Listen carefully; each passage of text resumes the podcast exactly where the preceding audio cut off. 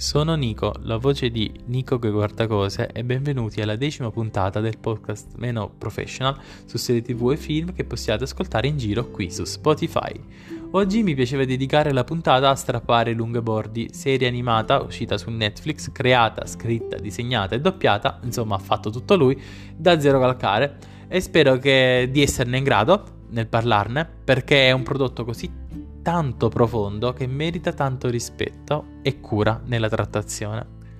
È una serie che ti fa sbellicare dal ridere e poi l'istante dopo ti fa piangere, ti butta giù in maniera assurda, ti crea un'angoscia dentro e, e ti dà una malinconia assurda.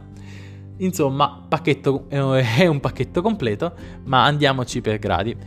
Sono sei episodi dalla durata di 15-20 minuti in base all'episodio di cui stiamo parlando e quindi nel giro di un'oretta e mezza, se, se la vede tutto in un colpo, si, si può recuperare ed è per questo che mm, mi piacerebbe soffermarmi su alcune scelte di trama, alcune citazioni, alcune situazioni che appunto accadono negli episodi. Di conseguenza è giusto che vi avverta che se, ancora, se ancora non l'avete vista, di magari ascoltarmi dopo.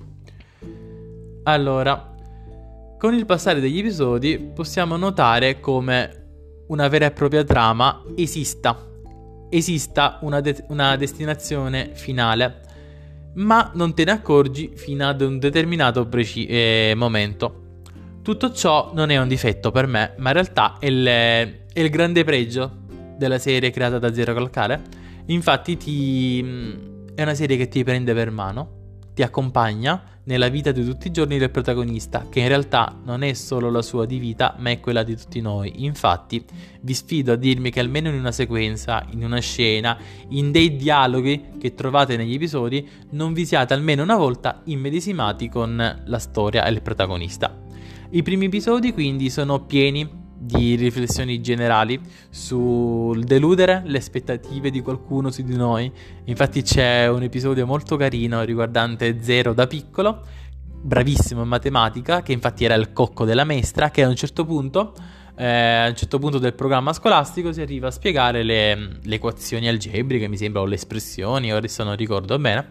E a un certo punto lui non riesce a capirlo e quindi si crea tantissimi problemi nel eh, deludere le aspettative della maestra, lui era il cocco e adesso crea solo dolore a questa povera insegnante, quindi si fa carico di molti problemi, troppi, di troppe paranoie che in realtà nella realtà non esistono, ma che per lui sono vere. Quindi c'è anche questa, questa, questa situazione appunto della maestra.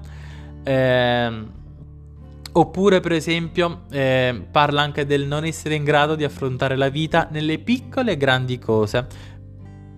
Altro esempio, altro episodio divertente, quando Zero e Sara, una sua amica, sono in macchina e a un certo punto bucano una ruota e quindi bisogna cambiare la ruota di questa macchina. E lui si crea delle paranoie assurde, dei drammi assurde perché il saper cambiare una ruota, secondo appunto Zero, è una delle capacità base che deve avere ogni essere umano maschile di questo pianeta e che per eh, una donna è facoltativo saperlo fare, anzi spesso mm, è più facile per la donna chiedere aiuto rispetto all'uomo che è molto preso dall'umiliazione se non riesce a cambiare uh, la ruota. Alla fine cosa succede? Succede che Zero ci prova ma non ci riesce. Chiama la mamma, mamma essere femminile, e la mamma riesce ad cambiare la gomma.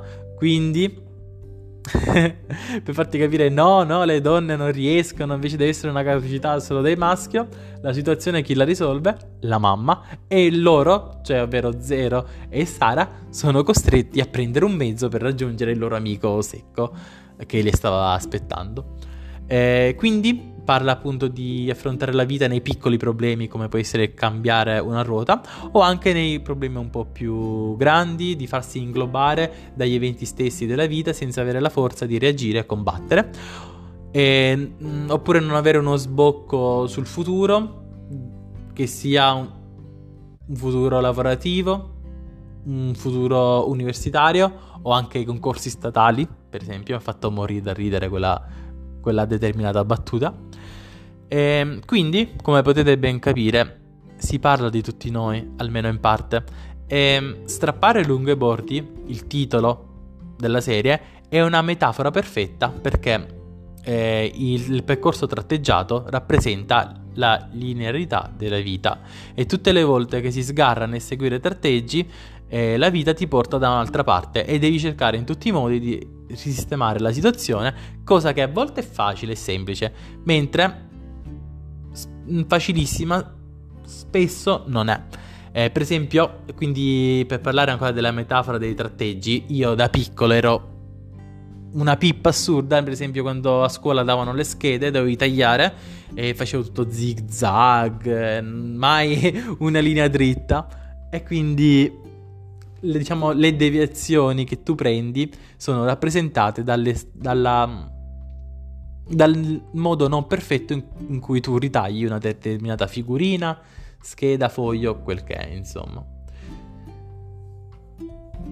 Altro elemento centrale della, della, del pensiero di Zero Calcare nella serie è l'egocentrismo. Infatti, fino ad un certo punto, il protagonista pensa che i problemi del mondo siano tutti suoi, che tutto il mondo è contro di lui. E diciamo che questa sorta di egocentrismo è rappresentato anche dal fatto che Zero Calcare ha doppiato tutti i personaggi della serie, infatti l'amica Sara è sempre Zero con una voce diversa, Secco è anche Zero, i genitori anche hanno è sempre Zero Calcare, l'unica voce non, do, eh, non, eh, non, di Zero Calcare è quella di Valerio Mastrandea che presta la voce all'armadillo che è la coscienza di Zero e tutti i personaggi sono doppiati da Zero Calcare fino ad un, ad un punto ben specifico della serie.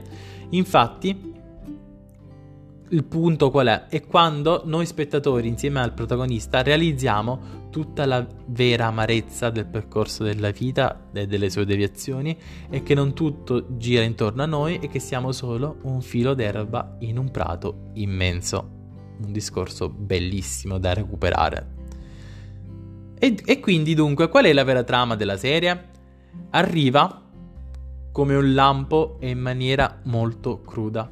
Alice, con cui Zero ha avuto da sempre un sentimento grande, forse talmente tanto grande da non essere chiaro e comprensibile al 100% ai diretti interessati, si è tolta la vita e i tre e protagonisti, quindi Zero, Secco e Sara, si recano in treno a Biella eh, per l'ultimo saluto, per dare l'ultimo saluto ad Alice.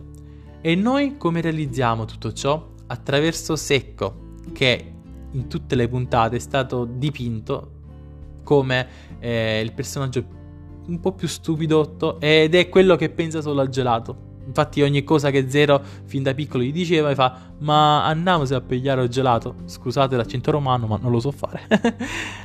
Era per far capire.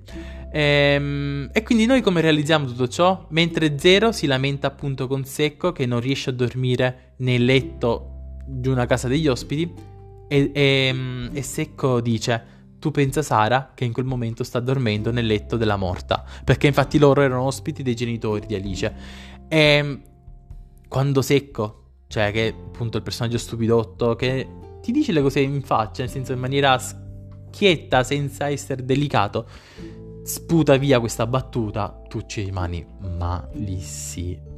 Mo. Quindi eh, il dramma e commedia si mescolano senza mai risultare, e lo ripeto, senza mai risultare fuori posto. E questo lo puoi fare solo se hai la percezione reale di ciò di cui stai parlando scrivendo. Quindi Zero Calcare si è dimostrato davvero un grandissimo artista e Strappare lunghe bordi è una serie super consigliata e che secondo me ne vale la pena assolutamente dedicare quell'ora e trenta della vostra vita per vederla, per ridere, piangere e pensare. Io sono Nico, la voce di Nico che guarda cose e vi do appuntamento ad un prossimo ascolto. Ciao!